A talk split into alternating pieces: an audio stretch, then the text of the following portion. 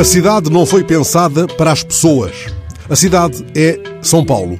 A tese é da fotógrafa Raquel Brust, que volta a instalar nas ruas da grande metrópole enormes painéis com a imagem de rostos ampliados ao limite. É a décima edição do projeto Gigante. Não adianta virar a cara, avisa a fotógrafa, entrevistada pela Folha Press. Não há como escapar a estas imagens de rostos em grandes dimensões. Trata-se de painéis de seis metros de altura por três metros de largura. Os rostos foram escolhidos a dedo pela artista brasileira, vincando a ideia de diversidade. Ela retrata uma drag queen, um ator negro com o rosto marcado pelo vitiligo, um líder indígena, um atleta deficiente, um transexual. Explica que escolheu a dedo cada pessoa e que juntas elas formam uma unidade, uma tentativa de busca de empatia nestes tempos tão difíceis. Que retrato faz Raquel Brust quando lhe pedem um plano geral da cidade? Ela responde: ninguém fixa o olhar em ninguém em São Paulo. As pessoas andam de cabeça baixa na rua.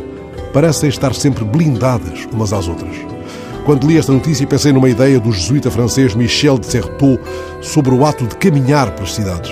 Ele diz: o ato de caminhar é a tentativa de construir um lugar, já que caminhar é ter falta de lugar.